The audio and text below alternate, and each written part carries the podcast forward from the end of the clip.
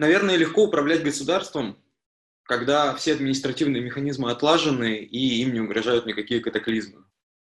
Что главное для кризисных менеджеров в ситуации глобальных катаклизмов, на ваш взгляд? И есть ли какие-то общие правила для людей, оказавшихся у власти в период а, кризиса? Вообще, наверное, это дело неблагодарное в кризис заниматься какими-то нравоучениями и поучениями.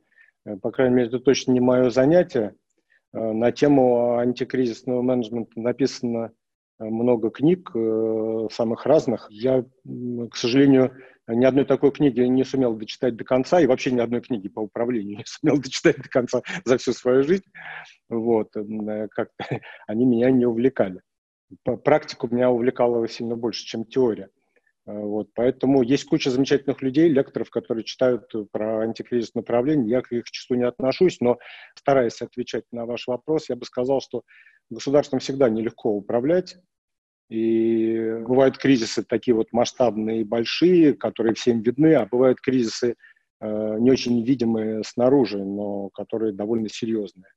Ну и вообще вот э, Э, я, я совсем не согласен с фразой, что легко управлять государством, когда все механизмы отлажены, им не, правли, э, не угрожают никакие катаклизмы. Да?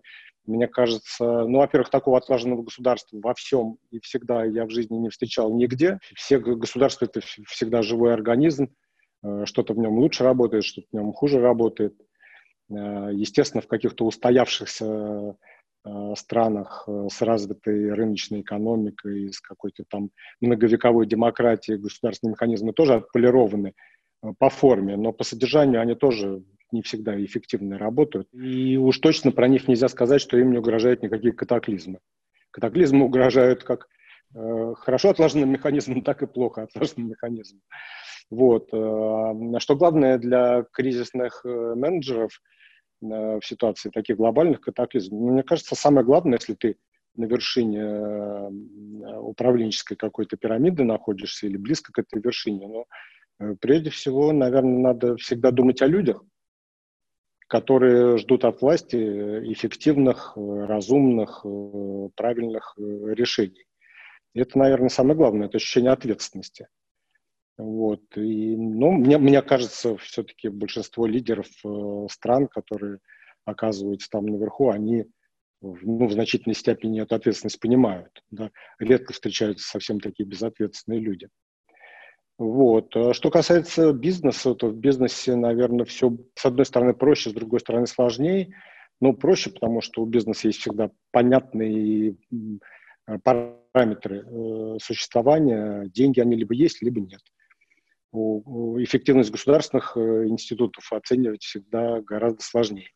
В бизнесе все просто, ну и антикризисное управление тоже, если сравнить его с государственным антикризисным управлением, на мой вкус, это тоже для бизнеса проще, хотя это бывает тяжело и больно, но с точки зрения управленческой это гораздо, гораздо проще. Э, просто в государственном управлении столько многочисленных факторов надо одновременно принимать в расчет – и они друг другу сплошь и рядом противоречат, что это сплошь и рядом, особенно в кризис, э, часто сводится к решению задачи э, выбора наименьшего из зол. Но в, с точки зрения бизнеса, да, надо сокращать издержки, иногда надо останавливать производство, иногда надо увольнять людей. Э, это все болезненно, а иногда бизнесы и заканчиваются из-за кризиса, вообще прогорают, закрываются но я бы все равно считал, что государственное управление в силу огромной ответственности перед огромным количеством людей это всегда более сложная со всех точек зрения задача.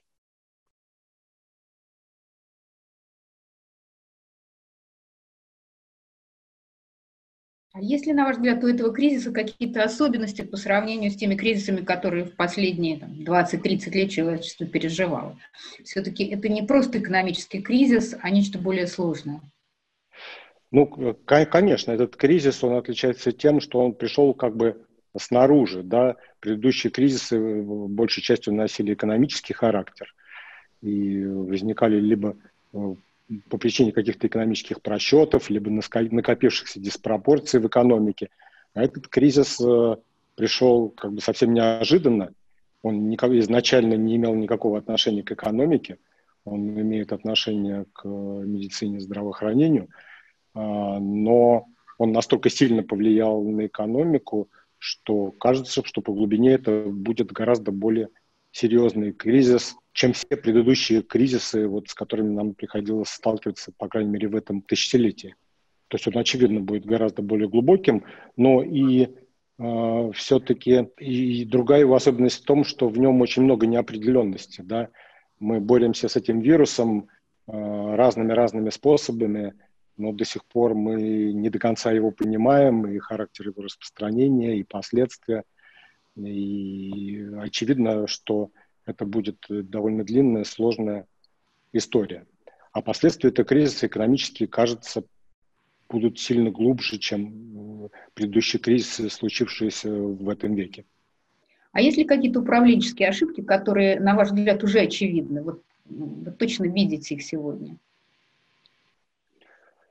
Ну, вы знаете, если честно, совсем, то я не любитель давать э, советы, указывать на ошибки э, там, моим бывшим коллегам, в том числе через интервью, даже дорогому мне Ельцин-центру.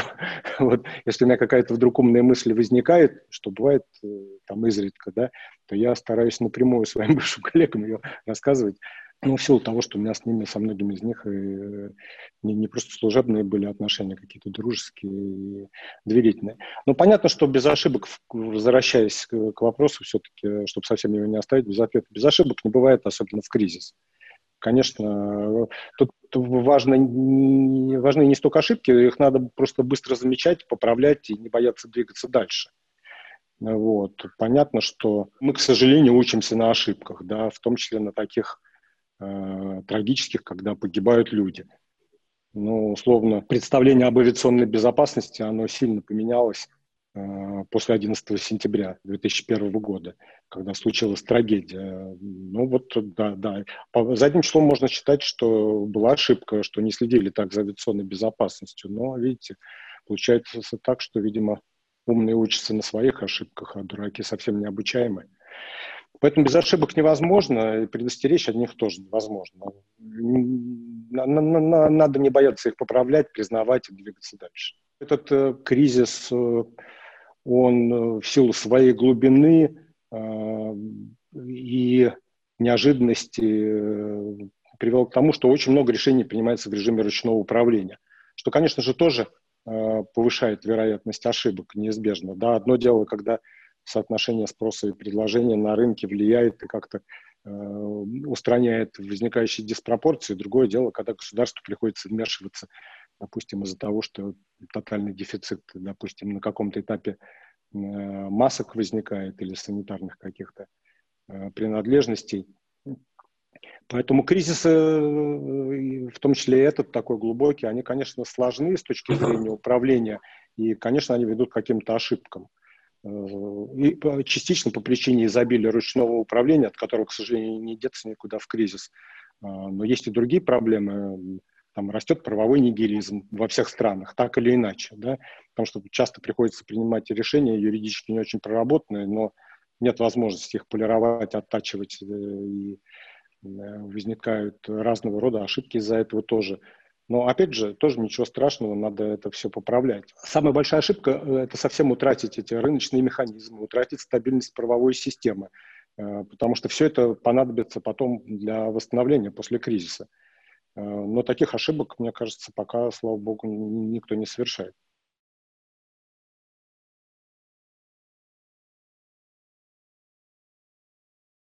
кризис, чрезвычайная ситуация, которая сегодня обнаруживается всюду, а, как правило, влечет за собой рост числа авторитарных моделей и популярность набирают методы авторитарного управления. Как вы думаете, насколько вот э, угроза свободному рынку, другим принципам либерального управления в связи с этим кризисом, насколько она реальна и стоит ли принимать сегодня какие-то меры, чтобы ее избежать? Я, честно говоря, в мире так не вижу особого какого-то авторитаризма в связи с этим кризисом. Мне кажется, ну, все страны так или иначе продолжают э, преодолевать этот кризис примерно в той колее, в какой они находились.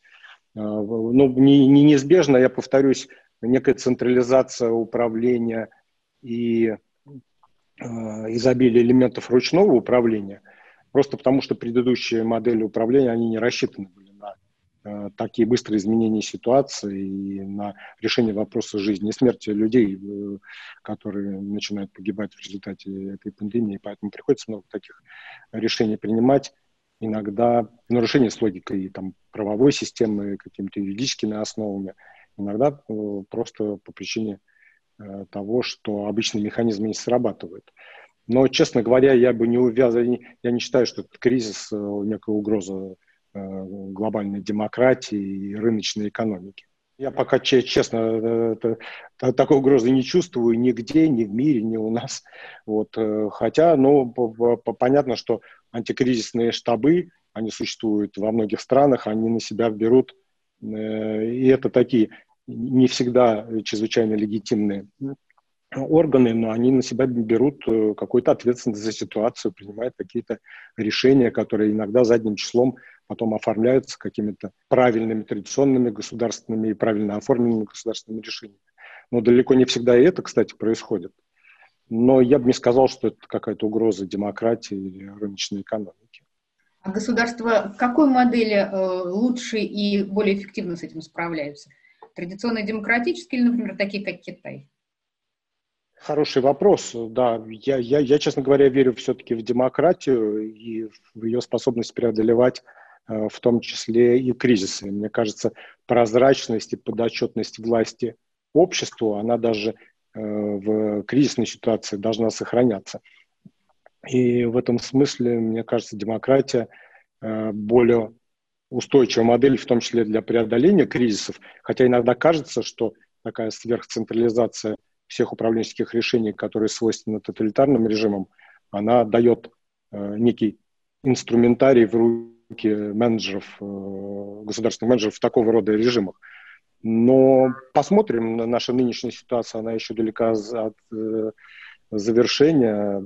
Мне кажется, что все-таки э, демократические режимы, они глобально э, успешнее преодолевают Э, кризис. Хотя много чертей в деталях, действительно. Мы видим даже страны развитой такой традиционной демократии очень по-разному и с разными моделями э, реагируют на этот кризис.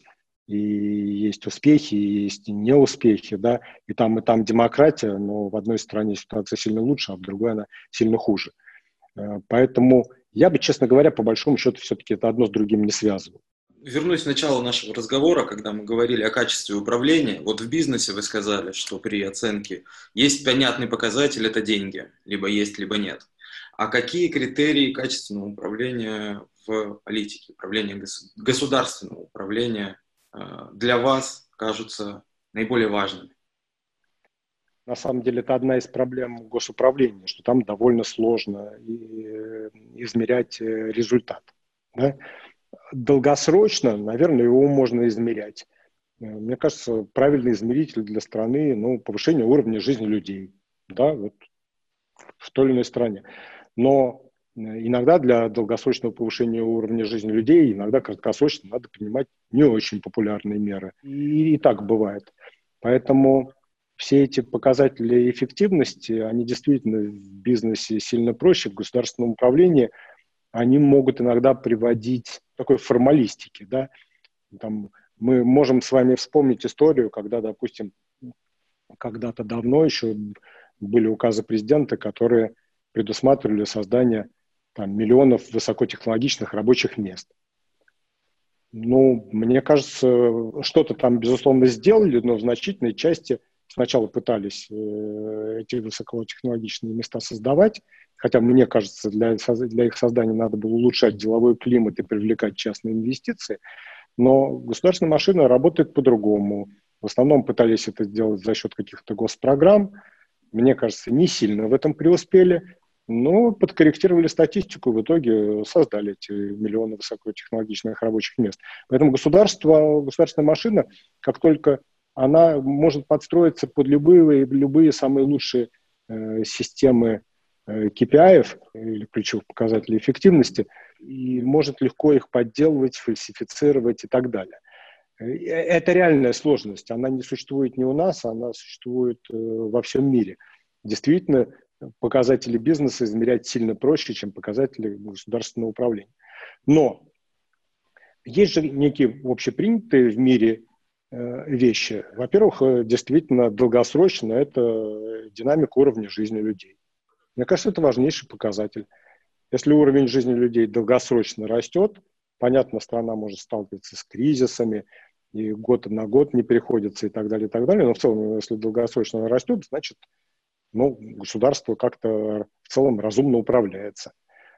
Вот. Кроме того, иногда люди ходят на выборы, им задаются вопросы, они голосуют за президентов, там, в других странах там, за правительство они голосуют, за какие-то партии они голосуют.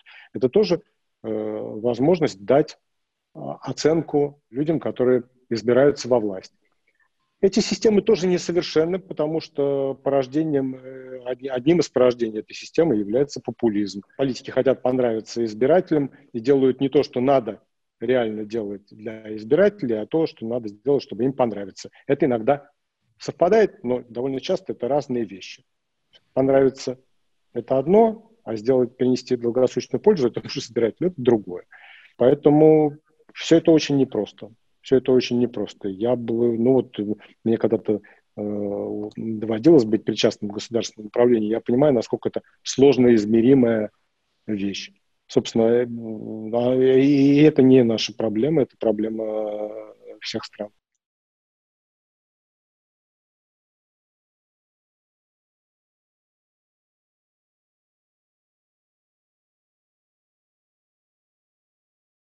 А может ли быть такое, на ваш взгляд, что этот кризис, этот форс-мажор окажется драйвером роста в каких-то других сферах? Например, науке, технологиях, вот говорят, что открывается окно возможностей, не знаю, для цифровых форм образования или для цифровых двойников, о которых сегодня многие говорят, или новых форм логистики, например. Вы знаете, с одной стороны, конечно, кризис наносит огромный ущерб и даже лишает людей жизни, и поэтому немножко кощунственно говорить о том, что э, как хорошо этот кризис порождает новые возможности. Э, но, конечно же, любой кризис это всегда и время думать о будущем. И экономика будет восстанавливаться, э, безусловно, но э, мне кажется, что она будет восстанавливаться в значительной части не к тому предкризисному состоянию, она будет восстанавливаться, будучи уже немножко другой. В этом смысле я согласен с э, содержащейся в вашем вопросе подсказкой, что, ну, как, конечно, некоторые индустрии, они будут более динамично развиваться, но очевидно, что силу того, что интернет-технологии в кризис оказались гораздо более востребованными. Я думаю, в будущем э, эта часть индустрии будет развиваться довольно динамично, и этот кризис он как бы придаст довольно приличный импульс всем бизнесам, основанным, э, и не только бизнесам, всему основанным на э, современных интернет-технологиях, на дистанционном образовании, на онлайн-медицине – ну и много-много других вещей, которые можно перечислять. Ну и другое, что, мне кажется, произойдет э, в экономике в целом, э, ну и это затрагивает социальную сферу, наверное, мне кажется, сильно повысятся инвестиции и государственные, и частные в здравоохранение в целом. Э, и это произойдет, думаю, что в подавляющем большинстве стран. В здравоохранение в целом и в отдельные перспективные направления здравоохранения, как-то генетика и какие-то смежные вещи, вирусология. Мне кажется, это с неизбежностью произойдет. Мы поймем, что эта сфера во всех странах была недоинвестирована, и даже в тех странах, где огромно, гораздо больше, чем у нас, деньги вкладывались в здравоохранение. Мне кажется, их ждет все равно бум инвестиций э, в медицину, в здравоохранение и во все смежные вещи. Наверное, всякая современная логистика, опять же, связанная с информационными технологиями, тоже может быть одним из э, так называемых бенефициаров э, дан, данного кризиса. Но в целом, да, на выходе из кризиса мы будем восстанавливаться, но восстанавливаться мы будем не к тому состоянию, из которого мы ушли в этот кризис. Мы на днях разговаривали с Анатолием Борисовичем Чубайсом, и он сказал о том, что, на его взгляд, э, российская экономика должна, наконец, слезть с нефтяной иглы. Он не употреблял это выражение, эм, сказав, что это слишком публицистически, но смысл был такой. А, скажите, пожалуйста, как вы считаете, а, повлияет ли кризис на структурную перестройку, о которой так много и давно говорится российской экономике, удастся ли все-таки российской экономике перестать быть сырьевой? Чубайс назвал это вопросом выживания для российской экономики. Вы согласны с такими оценками? И да, и нет. Понятно, что диверсификация экономики э, – это чрезвычайно важная для нас вещь. Мне кажется, э, что довольно унизительно для э, такой большой страны с миллионами талантливых людей, с огромными традициями быть настолько зависимой от цены на одну даже столь уважаемую жидкость. И благополучие наше и огромная доля бюджета – а, они действительно зависят от э, цены на нефть, и это прискорбно. Но я бы, честно говоря, не строил здесь иллюзии, что вот этот кризис, он как-то это все поменяет. Вообще была такая распространенная среди либералов точка зрения раньше, э, что вот когда цена на нефть упадет, вот тут и в России вынужденно начнутся, вынужденно, как бы они считали, начнутся реальные реформы. А, мы видим много раз, что цена на нефть падала, и никаких вот тех вот самых реформ, о которых они говорили, не наблюдалось. Поэтому мне кажется, что диверсификация экономики – это важная вещь, но это не происходит по довольно глубинным причинам. А, одна из важнейших, мне кажется, в этом – это а, недостаточно качественный деловой или, там, как называют, бизнес-климат. Мне кажется, все-таки вот эти вот индустрии, э, связанные с добычей и переработкой минерального сырья, они довольно толерантны по отношению к скверному бизнес-климату. Потому что добывать нефть или металлы или уголь э, тебе надо там, где они находятся под землей. Ты не можешь это утащить э, там куда-то в более благоприятный климат или в более какое-то приятное место. Поэтому на болотах, на болотах, на шельфе, на шельфе, в пустыне, в пустыне люди добывают нефть, э, газ, металлы там, где они находятся под землей. И в силу этого эти индустрии, они жизнеспособны э, абсолютно в разных правовых режимах, и их благополучие не сильно зависит от качества делового климата. А вот вся современная экономика – Э, экономика, основанная на знаниях, вся сервисная экономика, она, конечно, гораздо более чувствительна к качеству делового климата, потому что она более подвижна. Ты можешь это делать э, у нас в России, ты можешь это делать в Европе, ты можешь это делать, не знаю, в Китае, Израиле, в Штатах, где угодно. И все эти индустрии, они вот проявляют повышенную чувствительность к качеству делового климата. И в моем представлении недиверсифицированная экономика до сих пор довольно сильно зависимая от э, цен на нефть, она является э, следствием недостаточно качественного делового климата. И основная задача наша последовательно улучшать этот деловой климат. Эта задача, опять же, о ней можно отдельно говорить, не будем углубляться, чтобы совсем в сторону от нашей дискуссии не уходить.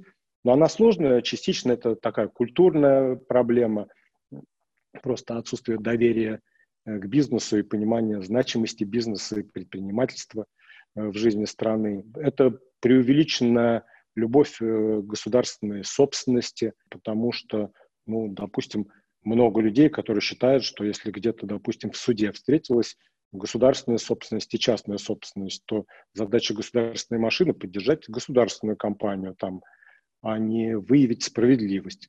Это в менталитете у огромного количества людей. Они в этом не виноваты, это наследие советской власти, которая в значительной части еще э, с нами. Государственное значит правильное, не государственное значит какое-то какое второсортное. Но в экономике это, конечно, наносит э, большой вред, и это наносит огромный ущерб деловому климату.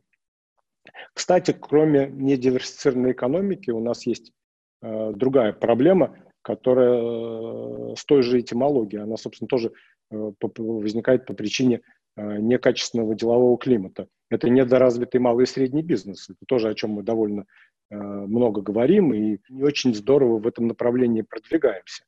Опять же, понятная история.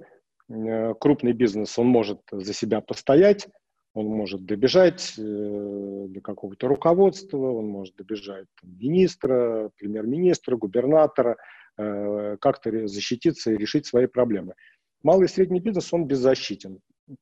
Поэтому э, недостаточно качественный деловой климат, э, крупный бизнес с ним выживает, а малый и средний развивается плохо. Это тоже следствие того же э, дефицита качественного бизнес-климата. Но возвращаясь совсем к вашему вопросу, я, честно говоря, не думаю, что это поменяется в результате данного кризиса. Это поменяется в результате данного кризиса в той же степени, в какой предыдущие падения цен на нефть приводили к либеральным реформам. Я в это не очень верю. А если говорить конкретно о органах представительства этого малого и среднего бизнеса во власти, которых, как вы справедливо совершенно заметили, ну, их практически нет, да? Не лоббизм, Я про это, кажется, не говорил, про, про их э, непредставленность во власти. Я говорил, что они просто... Э, дело не в, в представленности во власти. Я прошу прощения, что перебил, я просто уточняю. А дело в том, что они просто слабенькие, но слабый он э, более уязвим всегда он действительно не может никуда добежать. Крупный бизнес, он может достучаться до кого-то и попросить разобраться в проблеме. Малый бизнес, он не может ни до кого достучаться. Это не представительство во власти, это просто такая, э, как сказать, GR-слабость э, малого и среднего бизнеса. Она в самой природе бизнеса, в самой форме, да? Они просто маленькие. Они просто маленькие, да. Они, они более беззащитные.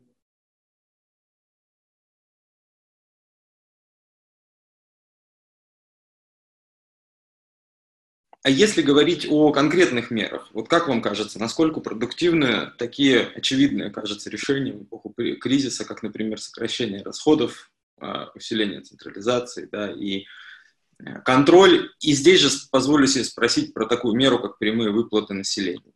Что вы про это думаете? Ну, смотрите, это традиционные методы или нетрадиционные, банальные решения или не банальные. Мне кажется, это не принципиально, поскольку ну, кризис – это, в общем, не повод оригинальничать. Да? И здесь э, решения нужны не оригинальные, а эффективные. Эффективные на сейчас, э, чтобы бороться с кризисом, и эффективные на будущее, чтобы они создавали платформу для будущего выхода из кризиса или, как, или не закрывали ворота для этого будущего выхода из кризиса. Поэтому, мне кажется, можно использовать и традиционные методы реагирования на там, кризисы, сокращение расходов, безусловно, она иногда вынуждена возникает, надо люди на опережение это делают, но и какие-то другие, но мне кажется, честно, кризис это не повод оригинальничать. Все средства хороши, если они эффективны и ведут к правильному результату. В кризис все пытаются в разных странах помогать и, собственно, экономике, бизнесу, с одной стороны, и людям, с другой стороны. И то, и другое нужно. Нужно, чтобы бизнесы сохранились на плаву и выжили, а людям надо помогать, потому что им тоже тяжело в кризис. Кто-то потерял работу, у, кого-то задержки зарплаты и, и, и так далее, и так далее. Поэтому вот прямые выплаты на, на данном этапе развития кризиса, допустим, бизнесам, они вряд ли сильно помогут, потому что те бизнесы, которые пострадали больше всего, они сейчас все равно закрыты. Но от того, что повысится платежеспособный спрос в результате прямых выплат населению, люди сейчас в кинотеатры не пойдут, в театры тоже не пойдут, в турпоездки они пока тоже не едут, и гостиницы в этом смысле все равно пустуют, ну и так далее, и так далее. Да? В рестораны они тоже э, не пойдут по причине закрытия этих ресторанов. Поэтому на данном этапе прямые выплаты, они и повышение таким образом потребительского спроса, оно не поможет тем индустриям, которые больше всего пострадали от кризиса. Им надо помогать по-другому, чем государство и пытается заниматься. А, поэтому, но на следующем этапе, на выходе из кризиса, конечно, общее повышение Э, потребительского спроса через прямые выплаты, наверное, остается одним из возможных инструментов поддержания э, спроса и поддержания разных-разных бизнесов. Сейчас им это не поможет, тем бизнесам, которые самые пострадавшие. Поэтому остается вторая часть – это помощь людям. Э, помогать людям надо, многим сейчас тяжело, уровень жизни у нас и так далек от желаемого, да, в кризис многие люди пострадали. Еще свойство нашей экономики все-таки и невысокого уровня жизни, то, что у людей у огромной части людей нет никаких накоплений практически. Поэтому эта помощь нужна, но мне кажется, что, допустим, тот вариант, который был э, сейчас найден, потому что все ищут варианты, как сделать варианты быстрые и эффективные, но, но при этом справедливые с точки зрения социальной справедливости. Мне кажется, тот вариант, который был найден, вот, допустим, выплаты через детей, э, мне кажется, это скорее такой правильный подход. И, к данному решению. Вот то, то, это то решение, которое недавно было озвучено. Э, поэтому, возвращаясь к вашему совсем вопросу, мне кажется, да, в каких-то в какие-то моменты для, для решения определенных проблем и прямые выплаты тоже уместны. Еще про одну не могу не спросить меру, о которой многие эксперты говорят. Э, вот есть фонд национального благосостояния, в который приходится залезать. А еще говорят о том, что можно увеличивать государственный долг, который у нас очень сильно э, по сравнению с многими странами, в первую очередь США, низкий. Как бы есть запас прочности. Как вы относитесь к этой нет, это очевидно, я к этому отношусь так. Это очевидно, что запас прочности у нас есть, и слава богу. Но из этого не вытекает, что мы э, можем безудержно и довольно агрессивно наращивать этот долг. Опять же, рубль, э, покуда не является мировой э, резервной валютой, и нам надо аккуратно относиться к своей макроэкономике и, и, и бережно. Наращивать долг, наверное, можно, но я бы считал, что это, во-первых, не панацея от всех бед, и это делать тоже надо в ограниченных масштабах. У нас есть другие проблемы. Да, у нас маленький долг, у нас большая зависимость от нефти. И э, вот если бы у нас была более диверсифицированная экономика и более устойчивая в связи с этим, наверное, можно было бы себе это позволить и э, долговую позицию иметь, э, так как у некоторых. Но, к сожалению, все находится во взаимосвязи. Наша экономика не столь устойчива. Мы видим, насколько она зависима от цен на энергоносителя, и мы видим, насколько бюджет от этого зависим. Поэтому Э, нам не надо равняться на тех, у кого государственный долг сильно больше. Нам надо соизмерять его со своей экономической ситуацией и понимать, что у нас, э, да, есть достижения там, в виде макроэкономической стабильности, в виде небольшого государственного долга. Но у нас есть куча проблем серьезных, которые как-то балансируют эти наши достижения. Поэтому я бы к этому, э, да, если нас сравнивать с зарубежными аналогами, у нас государственный долг маленький, так это и хорошо, потому что у нас есть большие проблемы, которых у некоторых других нет.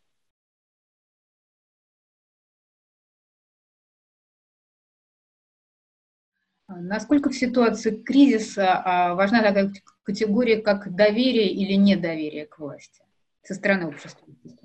Смотрите, я, я, мне, же, мне не кажется, что это такая жизненно важная вещь. То есть вообще понятно, что доверие к власти – это хорошо, когда люди доверяют Лучше, власти. чем недоверие, да.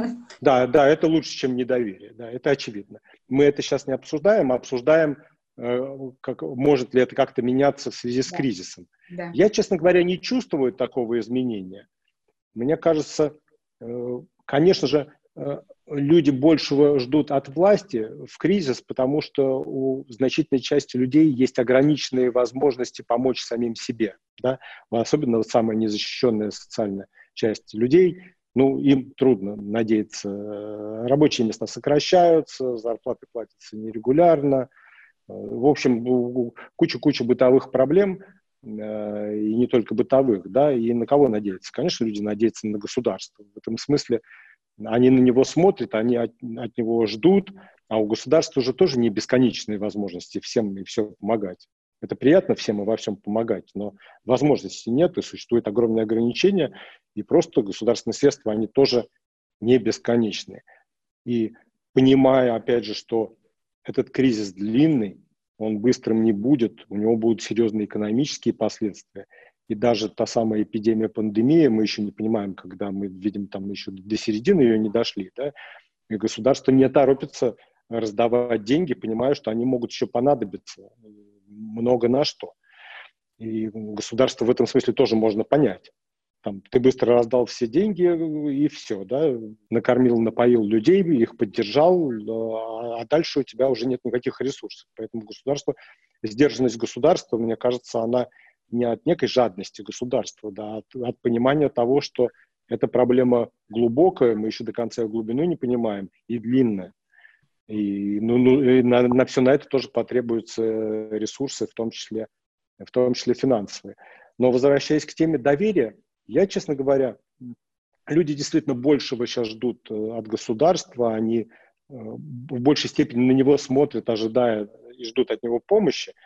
Но я бы не стал бы это измерять вот сейчас в терминах доверия, недоверия. Мне не кажется, это опять же, ну, наверное, вопрос э, к социологам, да, и каким-то людям, которые измеряют этот уровень доверия.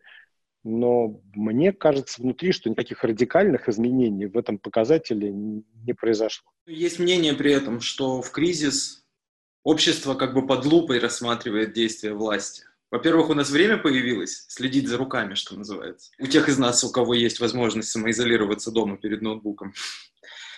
А, может быть, вот в этом отношении произойдут какие-то изменения. И, может быть, как вы считаете, какие этот кризис дает перспективы институтам гражданского общества? Ну, я, если честно, я очень верю в институты гражданского общества, во всякого рода общественный контроль и общественный присмотр э, за властью. Э, мне кажется, Э, любая власть, она в отсутствии такого контроля начинает хулиганить. Даже в странах с устоявшейся демократией и развитым гражданским обществом, это какое-то, видимо, внутреннее такое свойство власти, она начинает злоупотреблять этой самой властью, и как только для этого возникают какие-то аргументы. Опять же, вспомним то же самое 11 сентября в Штатах, и там тоже тут же власть э, вот Отечество в опасности, и власть там каких-то журналистов, что, в общем, не очень свойственно там штатам, каких-то журналистов стали э, поджимать. Там э, хорошо известного в России Фила Донахью там уволили откуда-то за то, что он там что-то не то сказал. Какое-то давление на, на, на все сферы жизни государство начинает оказывать, оказывать но э, в чем преимущество развитого гражданского общества? Оно в какой-то момент умеет все-таки собраться и потом власть обратно затолкать в э, те рамки, в которых э, ей надлежит находиться. Что и происходит. Это неприятно для власти, вообще неприятно, когда тебя кто-то контролирует. Гражданское общество оно может быть злым, оно может быть несправедливым, оно тебя постоянно во всем подозревает, и даже если у тебя в самом, самые чистые помыслы, и в э, тебя клеят какие-то ярлыки. Это все дикий дискомфорт для власти, но в какой-то момент времени э, с этим придется смириться, потому что иначе эта система, она никогда не будет устойчивой. И никакие системы государственного контроля, они, их не хватит для того, чтобы в целом присматривать за всей огромной государственной бюрократией, да и вообще за, за жизнью страны. Я поэтому верю в гражданское общество, оно должно развиваться, оно должно э, год за годом становиться сильнее. И мне кажется, без него вот эта вот конструкция, она никогда не будет устойчивой. Я, опять же, не думаю, что это связано с кризисом, э, потому что кризис это всегда какое-то такое, ну, в каком-то смысле, типа там полувоенное положение, не в прямом смысле этого слова, да, и всегда э, некая такая, то есть вла- власти позволено больше, вот о чем я говорил, в кризис. И э, а гражданскому обществу, кажется, по -по позволено чуть меньше. Э, это, это, так это происходит, мне кажется, везде в мире в, в, в период сильных кризисов. Но если говорить в посткризисный период, да и вообще о стратегии развития страны, я верю, что в России будет развитое гражданское общество, и она будет приносить большую пользу стране, ее стабильности, ее развитию э, и, и власти тоже, безусловно, потому что она будет держать эту власть в рамках, а уберегать ее от ошибок э, и так далее. Вы сказали «будет». Это значит, что сейчас российское гражданское общество еще не способно а, достаточно эффективно справляться с этими задачами? Конечно, наше гражданское общество, оно недоразвито по, ну, практически по всем параметрам. Оно находится ну, в, в исторически, видимо, в каком-то довольно зачаточном состоянии. Пока. Ну, я не знаю, смотрите, там я много могу привести примеров. Ну, например, мы все согласны с тем, что нас не устраивает уровень коррупции, да, что он довольно высок. И нам бы хотелось э, с этим бороться. Понятно, государство само должно этим бороться, но это, очевидно, и задача для того же гражданского общества, правда же? Много ли у нас есть в стране организаций, таких в рамках гражданского общества, которые были бы нацелены на борьбу с коррупцией? Есть там э, и всем известные такие сильно раскрученные бренды, э, как Навальный. Я не его сторонник точно, э, но мне кажется, что таких организаций в России, занятых борьбой с коррупцией, их должны быть сотни. Масштаб проблем настолько велик, что должны быть сотни и экспертных групп, и синктенков, и, и просто волонтерских организаций, которые заняты этой проблемой. Э, я, например, абсолютно не понимаю, почему до сих пор, э, ну, строго говоря, кто мешает студентам бороться с коррупцией в вузах. А мы знаем, что во многих вузах это серьезнейшая проблема. Ну, кто там им? Там э, Путин мешает, Мишустин мешает. Кто им, кто, кто им мешает? Прямо. Но просто там возникает какой-то симбиоз. Студенты, которым нравится платить взятки, ты можешь плохо учиться и покупать там зачеты экзамены, и коррумпированная профессура. И дофига у нас таких вузов, которые в таком режиме существуют. Кто мешает этим заняться гражданскому обществу? В тех же штатах, где тоже, безусловно, коррупция есть, мне кажется, что там какая-то гранд-коррупция, ей, наверное, можно и позавидовать, она огромная, да, а, но бытовой коррупции, мне кажется, что ее сильно меньше. Но в тех же Штатах, то есть она простого человека в меньшей степени затрагивает. В этом смысле ее меньше. А, но в Штатах, если ты захочешь там, найти экспертов по борьбе с коррупцией, ты только свистнешь, ты узнаешь, что там есть, не знаю, там 120 think которые глубоко этой темой владеют, они изучили и характер коррупции, и методы борьбы с ней, и они этим занимаются и так далее. А у нас где это изобилие? Кто не дает? Это все недоразвитость гражданского общества. Она, э, опять же, там часто говорят, это потому что власть там не хочет. Слушайте, власть во всех странах, э, это не ее задача выращивать гражданское общество. Она там другим занимается, и у нее внутри инстинкт скорее противоположный. Гражданское общество должно вырастать в борьбе за свои права. Люди должны потихонечку учиться объединяться для защиты собственных интересов, для защиты своих прав, э, для помощи друг другу или другим людям. Это, э, этому всему надо научиться. Даже возьмите такой ну, как бы политически нейтральный э, волонтерский, там, политически нейтральные волонтерские проекты, когда люди друг другу просто помогают. Но вот у нас же в принципе, это все возникло уже вот там, ну, буквально только лет 10 тому назад. Серьезные волонтерские движения, которые в случае какой-то чрезвычайной ситуации бросаются и, и помогают людям.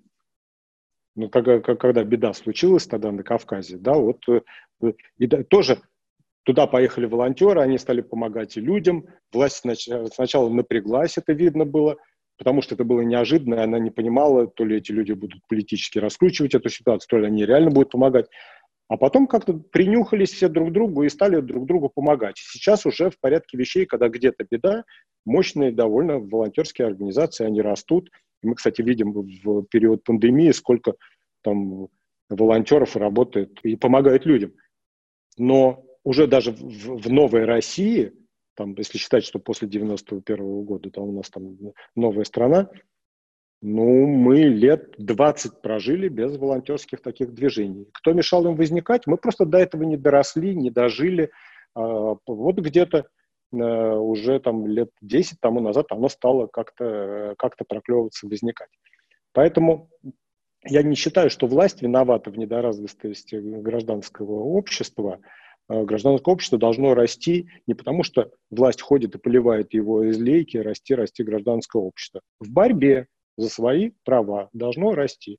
Это задача людей, это задача страны. Но я считаю, что важность этого нельзя недооценивать. Это абсолютно важнейший элемент э, стабильного развития страны. Я в это верю.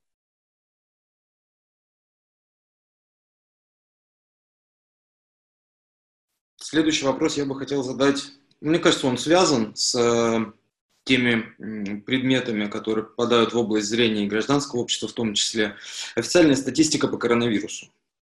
Как вы к ней относитесь, с какими источниками сверяетесь и, и может быть, прогноз какой-то личный, бытовой?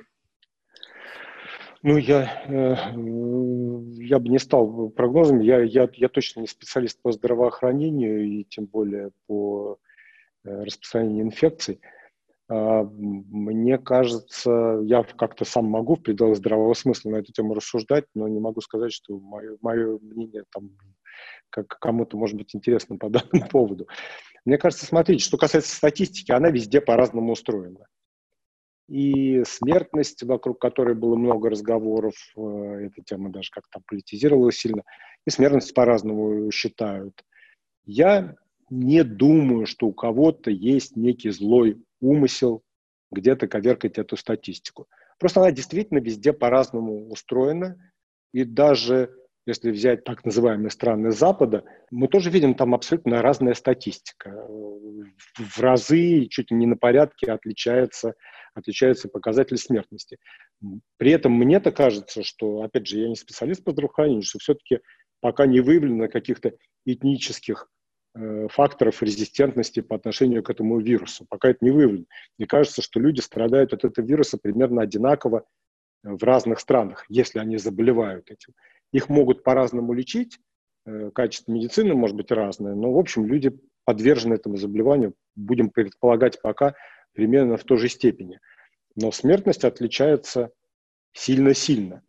И мне кажется, эти различия, они кроются э, ну, просто в, разном учете статистики. В одном месте по, там, любой человек э, с воспалением легких считается и, допустим, умерший в результате этого в данный момент считается умершим от э, ковида. В другом случае только тот, у кого это совпало с положительным тестом а у кого-то в статистику попадает человек, э, умерший и с, с воспалением легких и э, с ковидом, но умерший по причине осложнения какого-то своего э, другого заболевания. То есть статистика везде разная, и это в том числе проявляется в тех цифрах, которые мы видим. Но я, честно говоря, мне кажется, эта тема стала сильно политизированной, но мне кажется, что нету никакого умысла. Нету никакого умысла, надо просто разбираться с тем, как, где это учитывают. Конечно, правильно, э, чем, э, э, эта система должна быть прозрачной, понятной и для всех. Она должна быть понятной, потому что из, этого, из этой статистики мы пытаемся делать какие-то выводы. Если сама система подсчета непонятна, то и выводы неправильные. Но если система подсчета понятна, и числа заболевших, и числа погибших – если она понятна, то у нее может быть своя региональная или страновая специфика, но в силу того, что она понятна, она является нормальным сырьем для принятия решений. И это вот важно. В таком случае оценить казус Дагестана. Я понимаю, что это частная история, но она очень показательная в смысле статистики. Она действительно частная. Мне кажется, было бы хорошо в ней до конца разобраться. Мне кажется, там уже и президент уделяет внимание Дагестану отдельное, да, очевидно, что там возникла некая острая проблема, а вот э, причины, по которой она возникла, в них надо разбираться. Мне бы хотелось тоже эту ситуацию лучше понимать. У меня пока недостаточно информации для того, чтобы расставить точки, что, что там реально произошло, кто, кто виноват и какова реальная ситуация. Мне кажется, что вот если обсуждать, где мы сейчас находимся, с точки зрения развития этой эпидемии, пандемии. Для этого важны вот эти вот э, тесты на антитела, которые действительно показывают, пускай у них большая погрешность, э, чем у там, стандартных ПЦР-тестов, которые показывают, болеет человек и не болеет. Тесты на антитела, они не настолько достоверны, но, тем не менее, у них довольно высокая степень достоверности, позволяющая оценить масштабы. И вот э, идея с массовым э, тестированием на антитела в Москве, которую э, запустили недавно, мне кажется, она правильная. Вот э, первые результаты этих тестов, они нам покажут действительно масштабы, какая доля популяции, какая доля жителей Москвы переболела и где мы находимся с точки зрения стадии развития этой пандемии, поскольку очевидно, что огромное число людей болеет без, без внешних признаков, да, и они, когда болеют, являются разносчиками этой заразы. Поэтому, мне кажется, это супер важная история.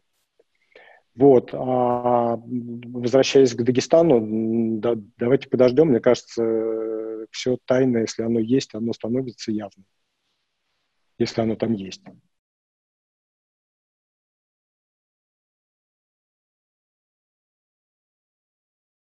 Александр Сталевич, а, ну вот тот факт, что современная наука пока бессильна перед коронавирусом, да и не только наука, но и технология. Недавно читал, что в Штатах э, разочарованы Кремниевой долиной, которую э, так превозносили все эти годы, что вот это, этот креативный кластер, глобальный креативный кластер до сих пор не дал нам никаких ответов, никаких средств, ну, кроме Netflix, который да, и других стриминговых сервисов и айфонов, которые помогают нам самоизоляции не сойти с ума. Реальных решений, медицинских, каких-то социальных, может быть, никто не предлагает, ни наука, ни технология. По-другому и не могло быть, или можно говорить о каких-то серьезных просчетах в этом отношении, что мы не туда смотрели, не то финансировали, не так организовывали. Ну, опять же, знаете, там, мы, мы, мы все все-таки учимся на своих ошибках. Э, да, за, за, все предсказать невозможно. Мы действительно, э, кто мог еще там э, осенью или в, начале, в начале зимы э, в 2019 году до Нового года предсказать э, такую ситуацию.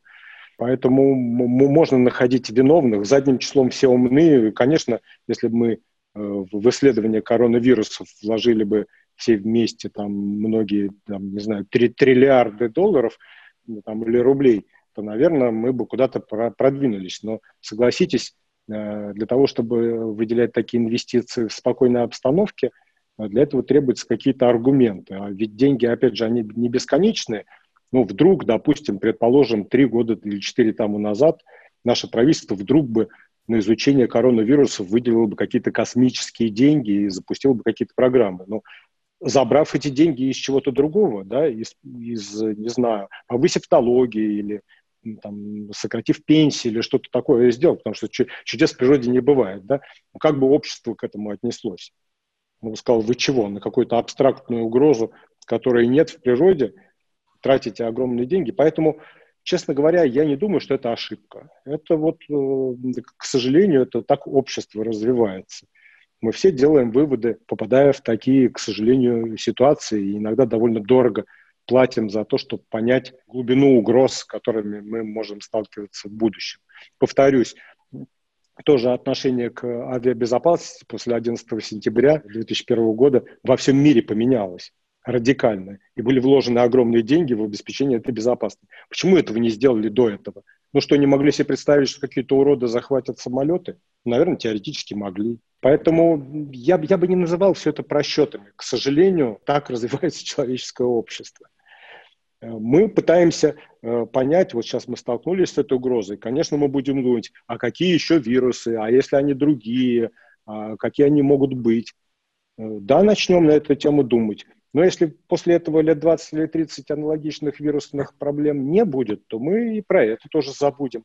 Так же, как в свое время э, в Советском Союзе, помните эту историю с оспой, да, которую привезли на волне оттепели хрущевской, ее привез один там известный художник, и возникла вспышка оспы, да, и, а кто к ней был готов? Считали, что эту угрозу подавили людей даже формально как-то вакцинировали, просто вакцины были какие-то полудохлые, и они вовсе не помогли. Ну вот. Э, поэтому мы, к сожалению, учимся на своих ошибках, надолго это не запоминаем. Если эти ситуации потом долго не повторяются, мы тоже про это забываем. Это, видимо, свойство человеческой натуры и свойство и развития человеческого общества. Я бы это просчетами и ошибками не называл, если честно.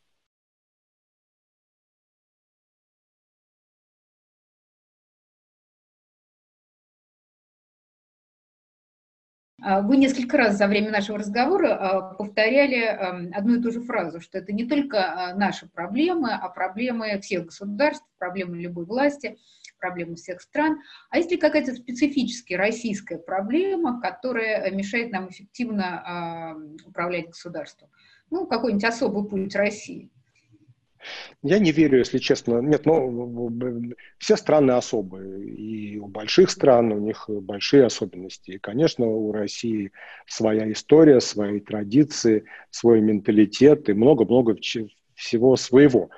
Но это не отменяет э, закон всемирного тяготения в Российской Федерации и многие другие универсальные законы, э, которые действуют в природе, в том числе и законы развития общества.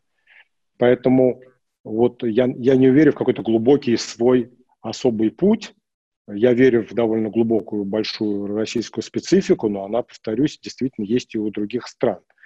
Но мне кажется, все-таки, как и закон всемирного тяготения, законы общественного развития, законы политического развития, э, логика развития государства, они носят некий довольно универсальный характер. И в этом смысле да, модели у всех отличаются, но глубинный смысл, он довольно похож везде.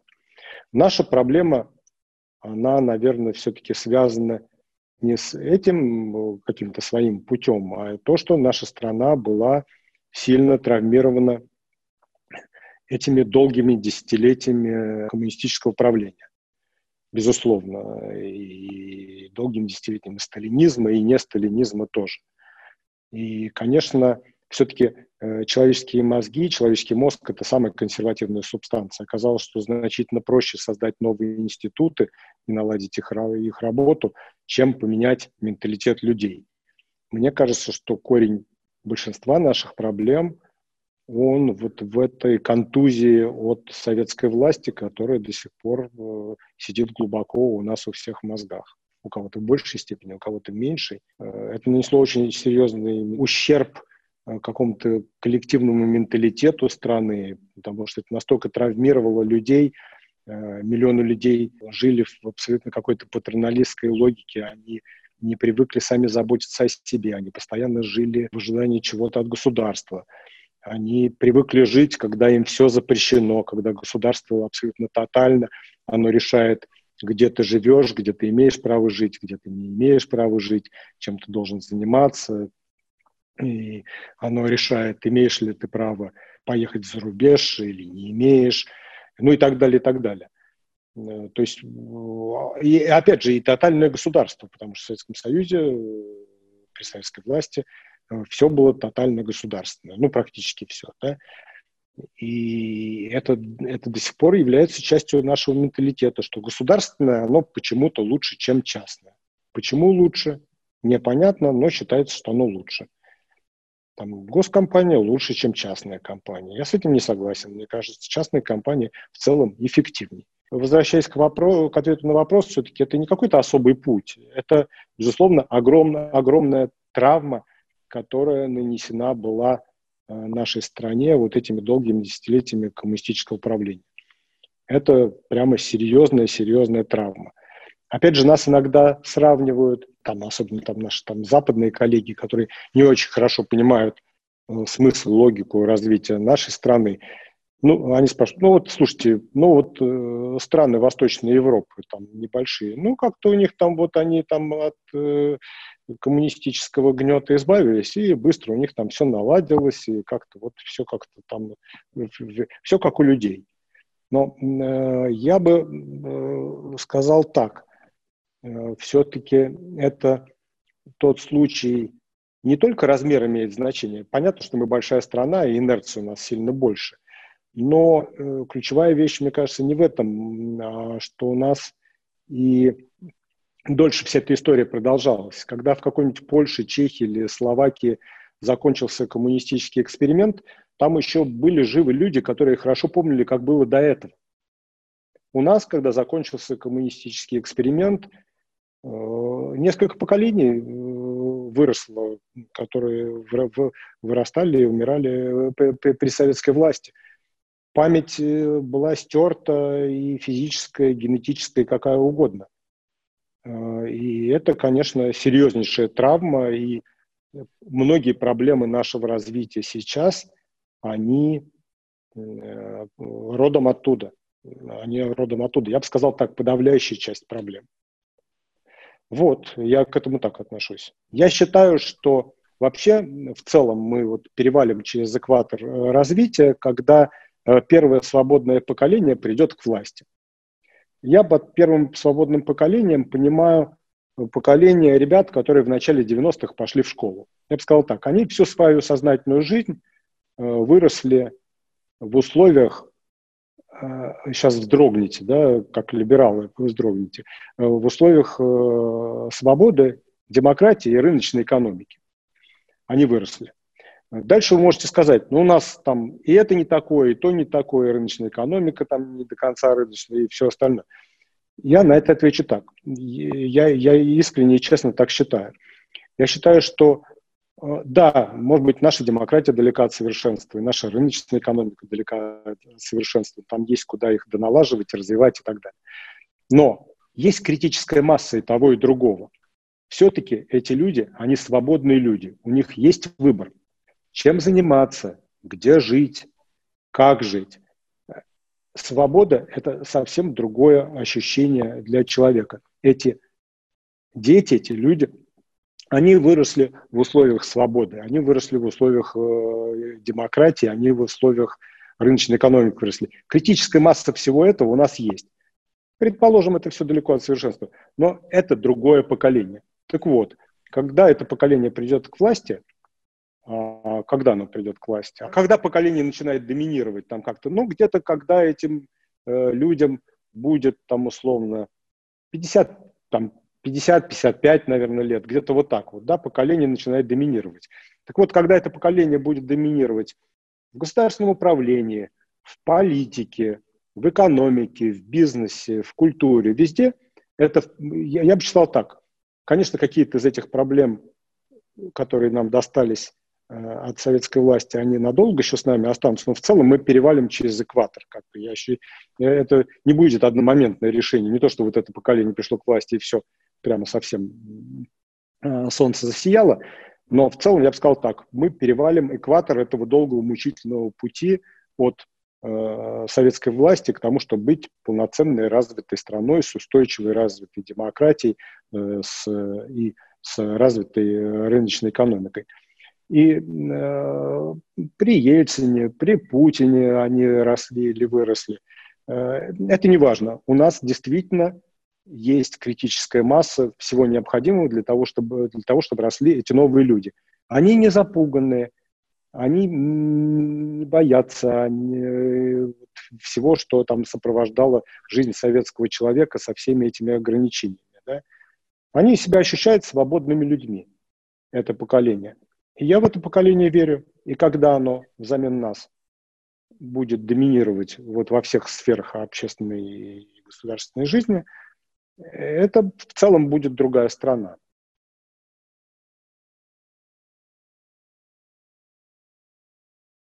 Что поменяла самоизоляция в вашем образе жизни? Сильно ли он изменился в связи с карантином? И, может быть, вы что-то новое про себя узнали? Я точно узнал про себя. Да? Про себя, наверное, нового не узнал. Может быть, еще, может быть, узнаю. Еще история далека от завершения. Вот. Э, но, конечно, стерлась граница между работой и отдыхом, и она стерлась не в пользу отдыха, она стерлась в пользу работы. Вот. И почему-то эта жизнь э, такой тотальный онлайн, он приводит к тому, что ты с раннего утра и до позднего вечера э, участвуешь в каких-то телеконференциях, зумах, скайпах или где-то еще. И, э, в общем, это, э, это стало абсолютно бесконечным. Иногда в перерывах коротких тебе удается повидаться с э, родными, близкими, детьми. А, и это, конечно, бонус, э, потому что они где-то здесь недалеко рядом. Э, вот. Я там вышел из кабинета, вот могу пообщаться с детьми, поскольку они тоже дома. Не все там, некоторые уже поврось живут, старше. Вот. Это, безусловно, бонус, но в целом, конечно, граница стерлась, работа стала тотальной, она с раннего утра до позднего вечера. Это немножко достает. Если честно, хочется как-то это поменять, и пока не получается. Пока не получается, признаюсь. Но вот планирую прилагать еще к этому как-то как, как усилия, потому что так бесконечно продолжаться не может. Вот. Э, есть какие-то надежды, что будет больше времени почитать или больше времени развлечься или что-то еще не очень получается развлечься. Иногда получается, но вот э, пока работа стала занимать гораздо больше времени в моей жизни, чем она занимала до этого кризиса.